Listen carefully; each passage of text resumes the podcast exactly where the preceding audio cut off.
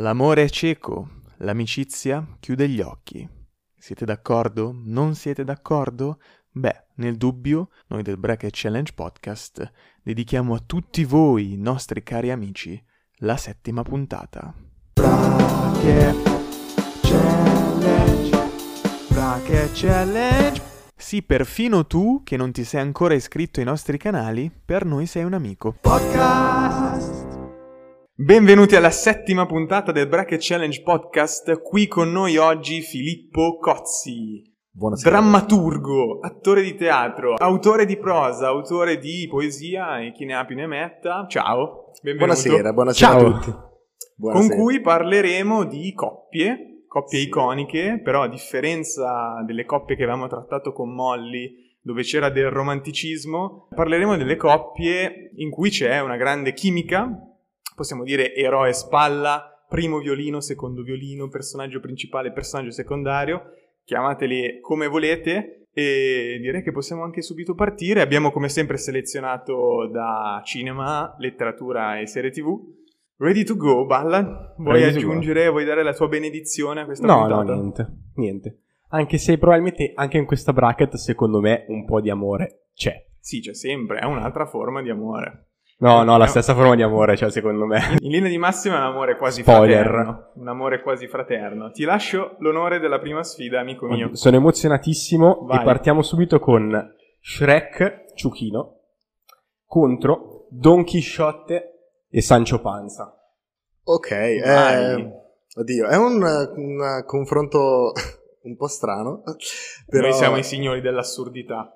però in realtà è molto interessante perché siamo su due piani più o meno simili. Possiamo dire che Ciuchino è sotto una sottospecie di scudiero no? di, Sì, sì, come no, di come no. Shrek, di conseguenza siamo sullo stesso livello di Don Chisciotte.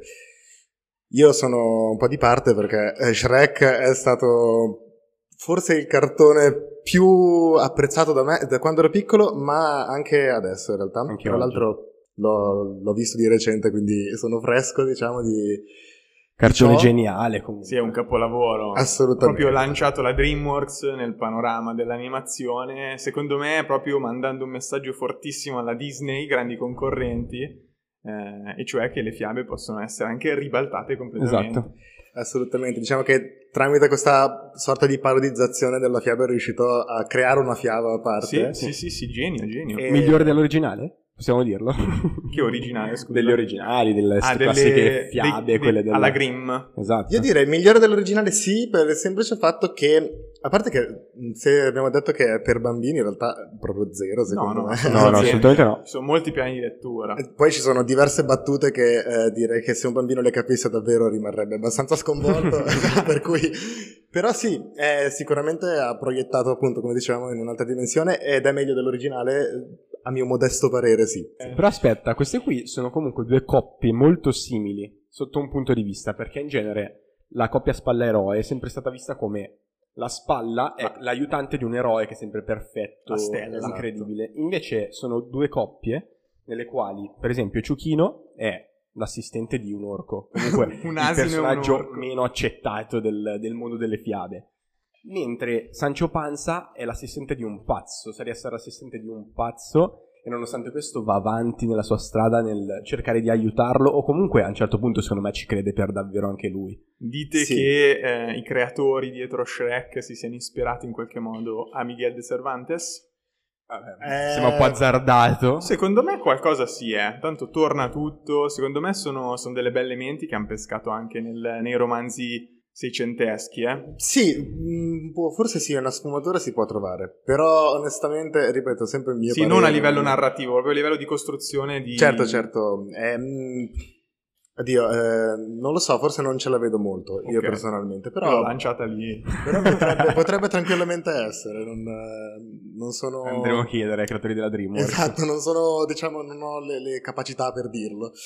Va Ehm, Quindi Shrek Io- e Ciuchino. quindi Shrek e Scrivo. Ciuchino. Shrek e Ciuchino assolutamente, anche se non disdegniamo assolutamente. Certo, assolutamente. certo. Benissimo. Sono di Eh, parte. Buon nella Miguel. prossima sfida vediamo Sam, Samwise Gamgee o, Oddio. o Gamgee o Gamgee, eh, dipende, dipende dal- dall'accento elfico che gli vogliamo dare, e Frodo, padron Frodo, quindi eh, gli eroi di, di Tolkien, contro Rick e Morty. Ok. Pazze- questa- allora, ho un'ansia per questa sfida perché amo entrambi alla follia.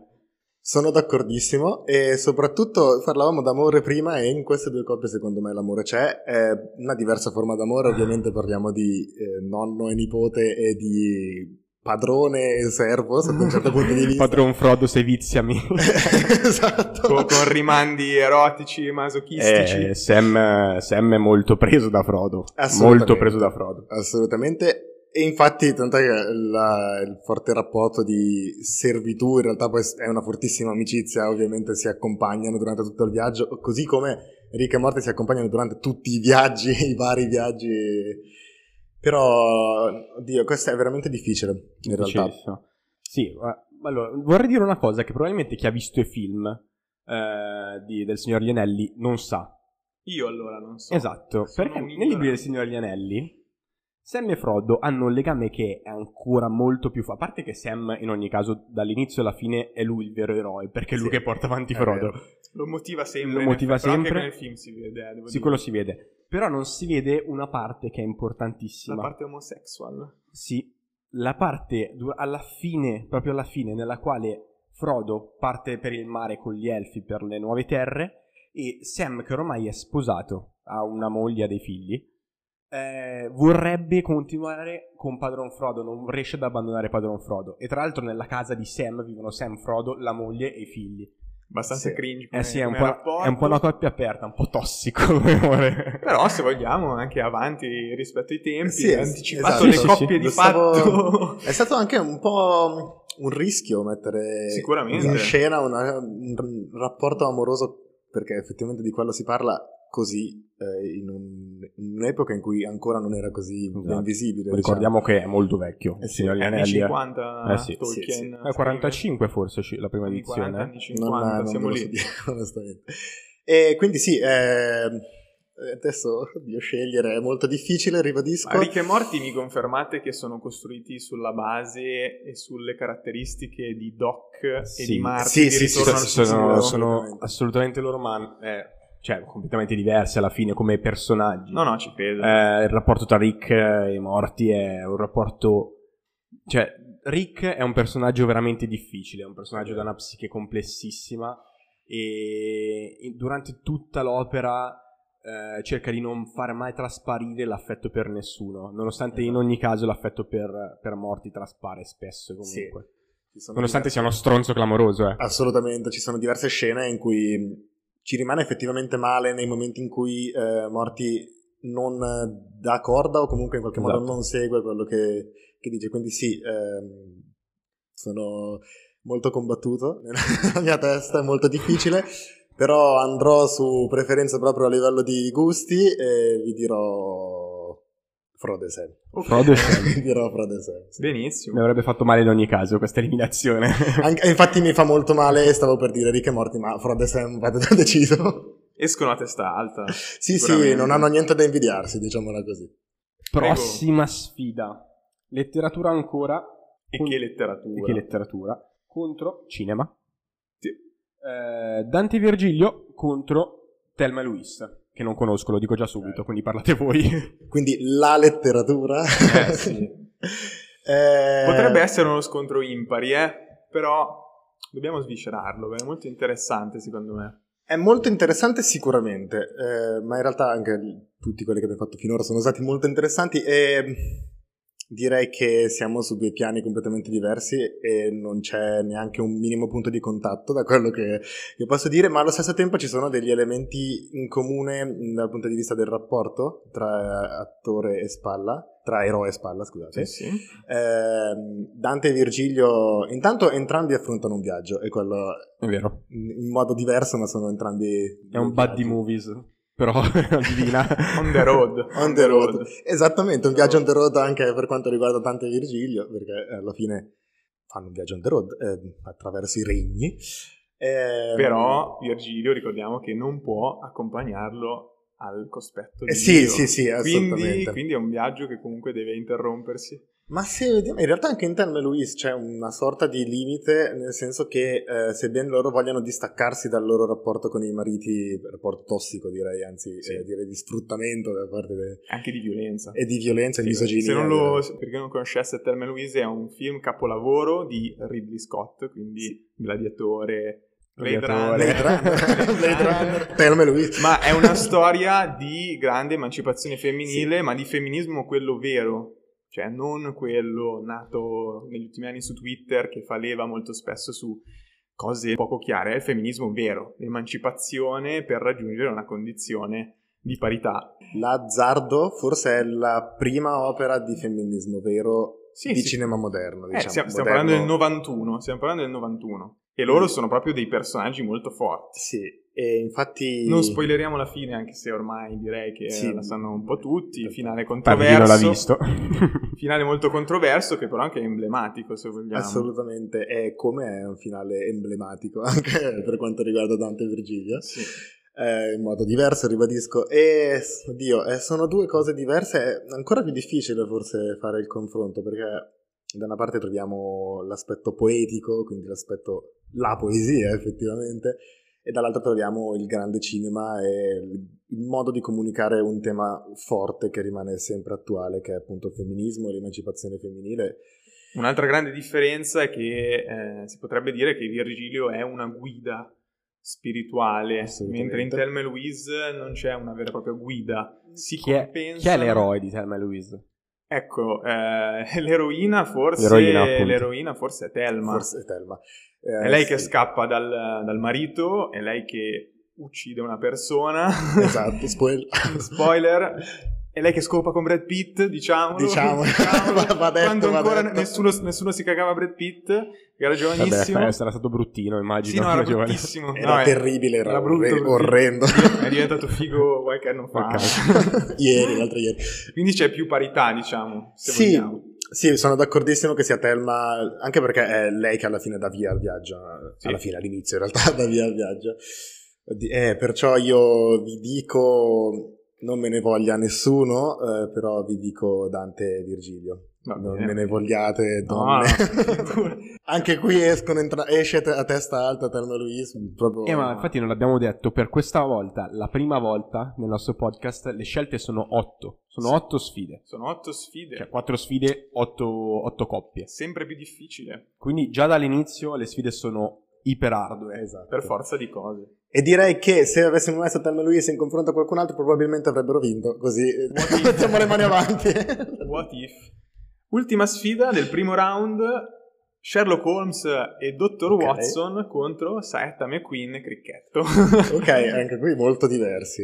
e beh, Abbiamo da una parte, diciamo, la parte razionale contro l'irrazionale, Watson contro Holmes per l'appunto. per antonomasia, Per antonomasia. rapporto tra intuizione e ragione. Esattamente, E e da un'altra ah. abbiamo allo stesso tempo il rapporto tra follia e follia.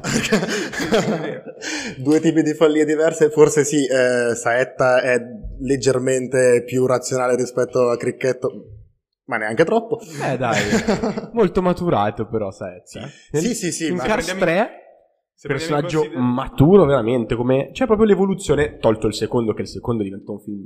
fa schifo, Dai, diciamo. possiamo dirlo. Sì, Abbassa è- notevolmente il livello, ma perché fa, fa una cosa che non c'entra niente. Esatto, cioè è una vero, storia di spionaggio che non c'entra niente col mondo delle corse. Sono d'accordo. Tra l'altro, vabbè, alimentiamo le storie dei complotti. Complotto di Setta McQueen e Cricchetto. Nel secondo film, o Setta o Cricchetto è in coma e si immagina tutto. Così. Strano che Strano, è sempre così. eh, così sta Biancaneve, storia. nel Biancaneve che i nani sono gli effetti delle droghe. Incontra Ash e Pikachu. sempre loro, sempre loro. Che tra l'altro il, rapport- il confronto con Saetta e Cricchetto potrebbe essere visto magari da chi non, eh, non sa, non, non sa, è brutto dire non sa, però non conosce bene e potrebbe essere visto come cartone per bambini anche qui. Però in realtà ci sono tanti aspetti che, come in tutti i cartoni per bambini veri e seri, ci sono degli aspetti che sono, a parte di vita quotidiana, Universali. sono universali, esattamente. E infatti ribadisco come per Shrek, l'ho visto recentemente anche Cars. A me piace riguardare i cartoni, mi spiace per chi non la pensa come me. e mi piace riguardarli per capire cosa non avevo capito da bambino. Esatto. E quindi non è un confronto così banale. Detto ciò, eh, Holmes e Watson sono decisamente su un altro livello, a livello di rapporto appunto eroe e spalla. È proprio, come diciamo prima, la spalla per antonomasia è Watson. Poi hanno un forte rapporto anche con la letteratura che a me piace molto, quindi io vado deciso su Holmes e Watson. Onesto. Avremo anche tempo di parlarne nei round successivi, perché ce n'è da dire di, di Holmes e Watson. Sì, assolutamente. Dritti dritti in semifinale. Quanto è strano. Quanto è strano. Stranissimo. Vai. Ah, tocca a me, è vero. Eh, prossima sfida semifinale Shrek e Ciuchino contro Frodo e Sam. Ok. C'è da dire che almeno restringiamo il campo del mondo fantasy, siamo in quello lì, Esatto. il mondo delle fiabe, se vogliamo. Siamo anche qui, vabbè, in realtà un po' in tutti, siamo in- nella dimensione del viaggio. eh, Sì, sì, sì, ma contraddistingue un sacco di eh, contenuti narrativi, in effetti Sì. il viaggio dell'eroe. Infatti, il viaggio dell'eroe è alla base di molti film, eh, specialmente negli ultimi, nei, nei primi anni del- degli anni 90 fino al contemporaneo, più o meno. Ehm, Eh, Diciamo che sì, sono allora intanto parliamo un po' generico, sono due viaggi, eh, entrambi che hanno l'obiettivo di, in una sorta, in un certo modo di distruggere qualcosa. Da una parte abbiamo la distruzione dell'anello, da una parte abbiamo la distruzione della prigionia della principessa, che poi vabbè, eh, questo per quanto riguarda Shrek 1. E della prigionia anche della sua condizione di orco e di Esatto. escluso, secondo me. Che da un lato gli piace un sacco, perché lui non è fatto per essere principe, per essere il signore tra, tra i suoi sudditi, ma è fatto per essere un orco. Esatto. Eh, Però considera- vuole rendere la sua orchità Ma- una ma- cosa pop. Ma il fatto che a lui piaccia vivere da solo in quella situazione, secondo te è più una causa o una conseguenza? Secondo me entrambe.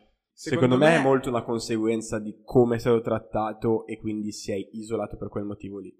Io invece ve la rilancio, secondo me a lui non piace stare da solo per niente. Non- non- È una dici? sorta di autoconvinzione. Eh sì, è sì, sì, che alla fine è più o meno quello. Cioè, si sente così poco accettato che stare da solo è quell'unico momento in cui può sentirsi in tranquillità, nonostante evidentemente è infelice nel primo film, all'inizio, No, prima di incontrare Ciuchino. Però quando gli viene offerta comunque la possibilità di diventare qualcosa di più, lui rimane se stesso, che poi si, si circonda comunque di un sacco di personaggi, tra l'altro di altissimo livello. Il supporting cast di Shrek Sì, è, è vero, fantastico. è vero. Però rimane comunque la sua orchità, il lato bello dell'essere orco, di sbattersene di quello che pensano gli altri. Poi c'è un elemento cinematografico che è molto interessante. Se lo riguardate, Shrek, fateci caso, ogni volta che lui, soprattutto nelle scene iniziali in cui da solo sorride, accosta un momento di, sor- di sorriso a un momento di estrema serietà. E questo contrasto fa molto pensare al sorrido perché così mi convinco di essere felice. Mm. E in realtà, mh, anche quando arriva Ciuchino, lui lo caccia più volte, ma Sì. nel momento in cui, per esempio, mi è venuta in mente la scena in cui Ciuchino è fuori dalla porta che si sta lamentando perché lui non lo fa entrare, e Shrek è molto triste in quel momento. E si coglie la sua tristezza se si guarda bene. A parte continuare a guardare fuori dalla porta, lui si fa la cena, ma durante la cena fa dei micro sorrisi e non sorride mai completamente. No, espressività è veramente fenomenale. Eh sì, è, Shrek. che tra l'altro è molto particolare per un cartone in genere, nei cartoni l'espressività c'è sicuramente, però si punta molto su altro. In realtà in Shrek è un elemento fondamentale. Di Frodo e di Sam cosa dobbiamo dire ancora? Di Frode e di Sam, Amici tolkieniani. di Frode e di Sam possiamo dire che, che in realtà, no, possiamo dire che sono sicuramente a livello vabbè, di, di importanza cinematografica lo- lo- mi dispiace dirlo, ma sono più importanti Frodo e Sam rispetto a Shrek. mi dispiace perché sono super fan di Shrek, non togliere niente a Signore degli Anelli che mi è piaciuto tantissimo e mi piace tuttora. E, mm, quindi no, in realtà se dovessimo vedere tra, eh, rimanendo proprio nello schema di spalla e eroe, sicuramente Sam e... Sam è l'eroe. Sam è l'eroe. Assolutamente sì. Comunque, solamente Sam è l'eroe lì dentro. Anche E- se è Frodo, il potere dell'anello, ovviamente. Sì, Frodo dalla sua all'essere il padrone, eh, Esatto. quindi la figura principale, però in realtà Sam sicuramente. Ed loro io ci vedo una lealtà infinita, un affetto infinito. Eh, te l'ho detto probabilmente. Io ci ho letto dell'amore, vero? Dell'amore Sì. che si sarebbe in una coppia, Sono- nel modo in cui si abbracciano quando stanno male, nel modo in cui stanno insieme, come.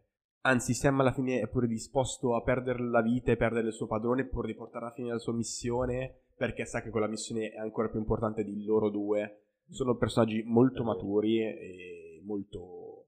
c'è una grandissima chimica tra di loro ovviamente. Ed è nato tutto da uno che origliava. Mm. Eh sì, eh sì. Beh, Entrambi senza- legami fortissimi, quindi Assolutamente. siamo di fronte a- all'amicizia e anche qualcosa in più. Siamo di fronte, secondo me, alla- all'amicizia più pura che ci possa essere, Esatto. che è molto fraintendibile con l'amore. E quindi è molto tosta, però direi che rimango fedele a Sam e Frodo. Abbiamo i primi finalisti. Primi finalisti Sam e Frodo. Mi spiace, Shrek e Ciuchino, non odiatemi per favore. Dall'altra parte, sfidona, sfidona Dante Virgilio, Sherlock, Hol- Sherlock Holmes e John Watson. Ok, eh, direi che partiamo da Watson e Holmes che abbiamo parlato un po' poco. Sì, Eh, due figure agli antipodi ma molto collegate. Intanto, beh, due inglesi doc, quindi in quanto inglesi perennemente incazzati col mondo. No, vabbè. tutto Sherlock Holmes aveva un carattere Eh, di merda. Madonna, è Lo terribile. tratta male all'inizio, salvo poi rendersi conto che in effetti Eh. ha bisogno di Watson per Eh. procedere nel suo lavoro e per realizzarsi anche. È fondamentale l'apporto di John Watson. Assolutamente. Anche eh, lui simile a a Sam comunque, perché lo, lo spinge, lo motiva, è proprio un sostegno. Assolutamente sì, ed è proprio qui che compare la sua parte, come dicevamo prima, razionale. Eh, Holmes spesso nei suoi motivi, nei suoi motivi, nei suoi discorsi è impulsivo, è molto di getto, non mi viene la parola precisa, insomma, impulsivo in realtà era giusta. era già giusta impulsivo. Rimaniamo su impulsivi. Eh, e quindi c'è dall'altra parte Watson che gli dice fermati, pensa, forse puoi fare qualcos'altro al posto di uccidere tutti. Per cui sì, ehm, poi vabbè, sicuramente Holmes un genio, un genio che aveva qualcosa in più, che sapeva risolvere le controversie in maniera diversa dal solito, oltre che con le mani. Ecco, mi viene in mente adesso un punto di contatto tra queste due coppie, uno dei tanti, e che cioè entrambi gli eroi, in questo caso Dante e Sherlock Holmes, si scelgono il proprio compagno. Perché Dante arriva nel limbo e, e si sceglie Virgilio come guida. Lo come sceglie? persona- Sì, non mi sembra ricordo che sia una eh. scelta, mi sembrava più una... Ma cioè, perché Virgilio non anche... era un affidamento da parte del dio superiore. Non, mi- non lo so, perché Virgilio comunque è, uno, è un esperto d'inferno, nel senso che nell'Eneide c'era stato a, a far vedere a Esatto. Enea i destini di Roma, eccetera, eccetera. E anche Sherlock Holmes si sceglie Watson. All'inizio non si rende di conto di quanto può essere importante perché è un po' per beneficenza se lo sceglie, perché ha bisogno Sì. di uno che, che- che sgobbi. Però questo, questo aspetto secondo me era da sottolineare. Sono due- secondo me sono entrambe due scelte abbastanza costrette. Eh, nel senso che Dante eh, sì, lo, se lo sceglie, ma perché non c'era nessun altro eh, che potesse aiutarlo quanto Qualcuno lui. nel limbo chi è che c'era? Chi c'era massimo limbo? avrei chiesto Ulisse, perché Ulisse è un gran viaggiatore. un gran viaggiatore. Eh, ma troppo orgoglioso, Ulisse. Ce n'erano in realtà tanti personaggi, adesso dirteli tutti non lo so, però ehm, nessuno pote- poteva aiutarlo quanto poteva aiutarlo eh, Virgilio e allo stesso tempo eh, nessuno poteva aiutare Holmes quanto Watson, un po' perché Holmes era un po' non troppo ben visto, eh, poi se vediamo in realtà il personaggio nella serie tv è ancora peggio, eh, però la serie tv onestamente a me personalmente non è piaciuta molto, ma vabbè questo è un altro Mai vista, discorso. ma quella con Benedict Cumberbatch. Sì, esatto. Vista. ehm, e quindi sì, Attore però lui. Sì, lui sì. ma è, è in realtà una bella serie TV, solo che a me personalmente non è piaciuta. Però è un altro l'ho discorso. vista io. Io sono un po', un po' uno scarso conoscitore di, di Holmes e Watson. Non so perché, non, non l'ho mai approfondito, non ho mai letto niente. Beh, neanche un film, Anch'io probabilmente. ho visto, ho letto i racconti più famosi, quindi lo studio in Certo. rosso, il mastino dei Baskerville. Eh, ma a me già li stanno un po' sul cazzo. Sì? sì, sì. Anche tipo Dan Brown io non lo sopporto. Eh, però questo è, è il giallo per antonomasia, il giallo più Sì. giallo che potresti Insieme- vedere insieme ad Agatha Christie. Esatto, stavo dicendo insieme ad Agatha Christie.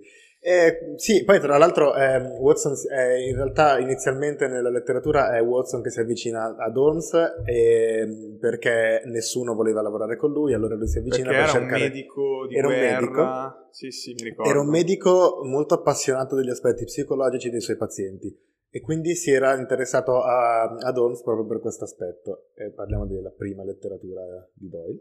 Quindi, oddio, sc- scegliere è molto difficile, Ma però, ci tocca farlo. però rimango su Dante e Virgilio. Per il semplice fatto che Dante e Virgilio sono Dante e Virgilio.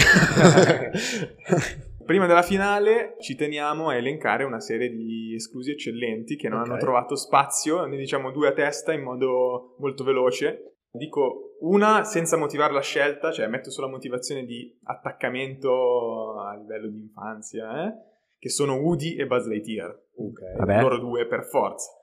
E poi metto Andy e Red di Le ali della libertà, un film che ho visto recentemente che è pazzesco, uno dei migliori che abbia mai visto. E che potrebbe tornare in una prossima bracket. Potrebbe tornare, sì, perché Spoiler. è un film che cambia le vite. E in breve la storia di queste due persone che si trovano in prigione, uno accusato ingiustamente, l'altro giustamente, ma poi riesce a uscire, si incontrano. Vabbè, adesso la sto riducendo molto così. No, no, però- ma puoi parlare tranquillamente, vai. No, no, ridurrei l'impatto che può avere la storia su di voi, amici ascoltatori, se andrete a guardarlo. Eh, quindi... Sì, di mh, parlarne a volte più, più difficile che... Esatto. I tuoi invece, amico? I miei sono, nonostante non ci sia un eroe, ma sono entrambi due personaggi secondari, però non potevamo escludere anche questa volta Harry Potter dalla bracket, Fred e George, Ok. perché vabbè, sono bellissimi. E invece la seconda, proprio un po' a caso, ti dico Bojack Horseman e Todd. Uh, che sono, cioè, sono strani, sono un, un altro personaggio un po' alla ricca, anche lui depresso, anche lui nemico di tutti, sembra che faccia di tutto per farsi odiare, ma in realtà sua, l'unico suo desiderio è essere accettato per com'è, che è Bojack, che è molto difficile, molto complesso. Ma sai che all'inizio pensavo che Bojack e Horseman erano due persone diverse. No, Bojack Horseman è uno solo, nome e cognome, Quindi quello con la testa Mi da aspettavo cavallo. che tu mi dicessi mie- la mia coppia esclusa è Bojack e Eh. Horseman. Invece Todd, tra uno dei primi personaggi asessuali che si vede in è un televisione. cavallo, no? No, è un uomo. È un uomo, è, è la persona alla quale non daresti un centesimo, ma che non si sa in, qual- in quale modo riesce sempre a scamparla e riesce sempre a scamparla meglio di te. Cioè lui è un È fallito, vero. ma avrà- sarà sempre meglio di te. Interessante. È vero. Nonostante è veramente un fallito. Tra l'altro, Bojack Horseman, piccola parentesi, è um, una di quelle serie tv, cartoni, che secondo me piace a chiunque perché almeno uno dei personaggi può essere noi, in qualche Sì. modo. È fantastica. Tante storie, tante, tante cose belle. Andate Ora ufficialmente devi dirci i tuoi, hai Ok. avuto modo di pensare, immagino. Sì, io rimango sul cinema, eh, su Ridley Scott, quindi andiamo su Il Gladiatore e ti direi proprio Massimo con Marco Aurelio, che in realtà anche se il suo, la sua spalla effettiva è lo schiavo che non mi ricordo come si chiama onestamente, Quello di mi colore. sfugge, Eh, mi esattamente. ricordo neanch'io. Venerdì. No, mettiamo un... Eh, anche Robinson Crusoe un, venerdì. ta- un Tarquinio Paolo. Tarquinio Nome- Paolo. Nome romano. Ma no. Ehm, però in realtà il vero mentore, la vera spalla, ma in realtà più mentore che spalla effettivamente è proprio Marco Aurelio. Infatti Un lo padre. dice- un Sì. padre, esatto. Servo leale dell'unico vero imperatore Marco Aurelio. Lo sa, lo sa memoria, lo sa memoria. Sì, è iconica. Ho quei brividi, sono carichissimo. Parararara. E poi vi dico il mio film preferito, Il labirinto del fauno, e quindi la bambina, la protagonista, con il fauno, effettivamente. Wow, è l'horror quello del 2006-2007? Pan- Mm, no? Il labirinto del fauno? Sì, Non è un- ok, non è un horror. Cioè sì, è, ok, da molti visto come un horror, in realtà è un eh, thriller fantasy. Ok. È No, bruttissima la definizione che ho detto perché chi sa di cinema mi tirerebbe un pugno in faccia, decisamente. Perché si parla di aspetti fantastici, non è proprio un fantasy, è un eh, thriller, diciamola così. È molto... È un film molto acclamato, ma non l'ho mai visto, quindi è per questo Idem. È bellissimo, guardatelo, è molto bello, chiunque secondo me dovrebbe guardarlo, non è per tutti, nel senso non è per tutte le età, sicuramente. Ok. È una, mm, giusto per dare un, inquadratu- un inquadramento, è una, la bambina che cerca di scappare dalla guerra mm, dal, del regime di Franco in Spagna, eh, costruendosi un eh, labirinto immaginario, solo che non riesce più a distinguere poi in realtà è fantasia.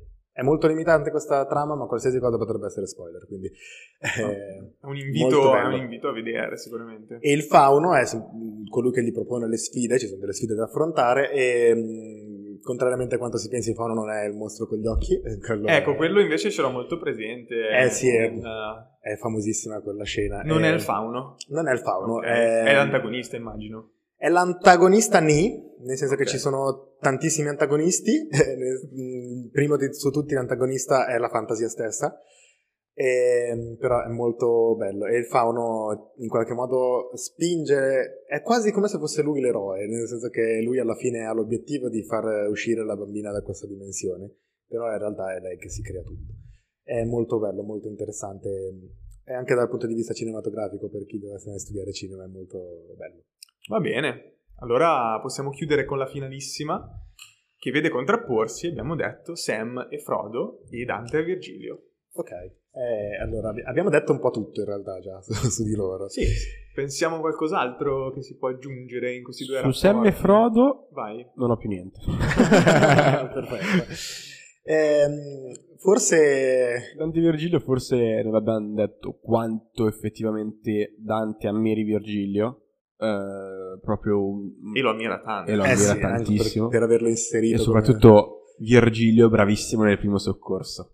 Perché ogni volta che Dante Primo sviene soccorso. deve rianimarlo. Anche secondo me è un amico che potrebbe rappresentare il tuo amico, un amico in tutte le situazioni della vita normale. Cioè, comunque l'obiettivo di Dante è quello di, ok, comprendere la totalità della- del messaggio cristiano, ma anche quello di raggiungere Beatrice alla fine, quindi Sì. la sua ragazza. Sì, sì, sì, un sì. amico chiede un sostegno per provarci alla fine. Eh sì. Se- dobbiamo È una ridurla. spalla. No, è vero. dobbiamo È ridurla. vero, però, è vero. Per, No, i, per i conoscitori di Ometero Mother, ehi, lo conosci Dante? Eh, io se Dante. e quindi sì, no. Eh, messaggi sicuramente universali che valgono anche su piani molto meno intellettuali. Chi Sì. trova un amico trova un Virgilio. esatto Un Virgi. Quindi sì, ehm, invece per quanto riguarda Sam e Frodo, giusto per dare un ultimatum, eh, non un ultimatum, volevo Sì, dire, ultimatum. non so perché devo Bruciamo dal mondo i libri di- Mi piaceva un sacco questa parola, quindi Suona in testa bene, l'ho suona detto. volevo dire un eh, termine, ho sbagliato a parlare, un eh, finale. Palissandro, mi piaceva anche questo. Bellissimo, saloniere. Poi ci penso, te la dico dopo. Va bene, Quando non ce l'aspettiamo. Ehm, Vabbè. Sono, diciamo, appunto, come ho detto all'inizio, ehm, il, il dualismo appunto tra amicizia e servitù, che è molto forte e secondo me può far capire quanto effettivamente, come abbiamo ripetuto eh, tantissimo, il loro rapporto diventi forte eh, e si distacchi appunto da- dalla servitù. E quindi parlando di, rimanendo sul tema amicizia, ribadisco il concetto che questa è l'amicizia più pura che ci sia, e però... Però... Eh, quel Ah, però- comunque ce l'ho, pregnante. Non l'avevo ancora detto oggi. Bravo. Pregnante. L'ho detto 12 volte l'ultimo podcast che abbiamo girato. Io sono fissato con letteralmente, lo dico un po' dappertutto. così. Anch'io, cazzo. Io dico solo le tre parole che conosco. Anche quando recito a volte non ci sono le cose da dire, non c'è letteralmente, lo metto dentro ogni tanto così a caso. E, no, non, lo so, non saprei veramente, è veramente difficile in questo momento scegliere un vincitore. Però io rimango fedele alla letteratura e quindi vi dico Dante e Virgilio, ma non perché eh, Frodo e Sam siano inferiori, semplicemente perché bisogna scegliere e quindi scelgo loro. Non c'è, Bene. niente da aggiungere. niente, assolutamente niente da aggiungere. Dante e Virgilio. Sì, Dante Alighieri e Virgilio. Te lo aspettavi? Eh, allora, non co- eh, dobbiamo dirla questa cosa, noi non conosciamo l'ospite. Sì, è vero. Quindi eh, in questo caso ci siamo conosciuti durante la puntata, Certo. quindi non avevo ehm, aspettative di nessun genere. Quindi, cioè, Quindi non sapevi che cazzo non sarebbe successo. Potevo indovinare, però ehm, ero sicuro della sua grande abilità disquisitoria. Ma piacere. Secondo attore Eh, che abbiamo sì. invitato. Sì, Teatrale? secondo, secondo, Sì, teatrale, Secondo teatrale. di molti. Secondo di molti. Vabbè, Beh, ancora non attorissimo, eh, diciamolo così, però sì. va bene, va bene. Sulla giusta strada. Eh, chiudiamo, chiudo io. Vai, ricorda a tutti Allora, vi che ricordo ricordare. che abbiamo un canale Instagram, di seguirlo, grazie Stefano per gestirlo Grazie, per Stefano. noi.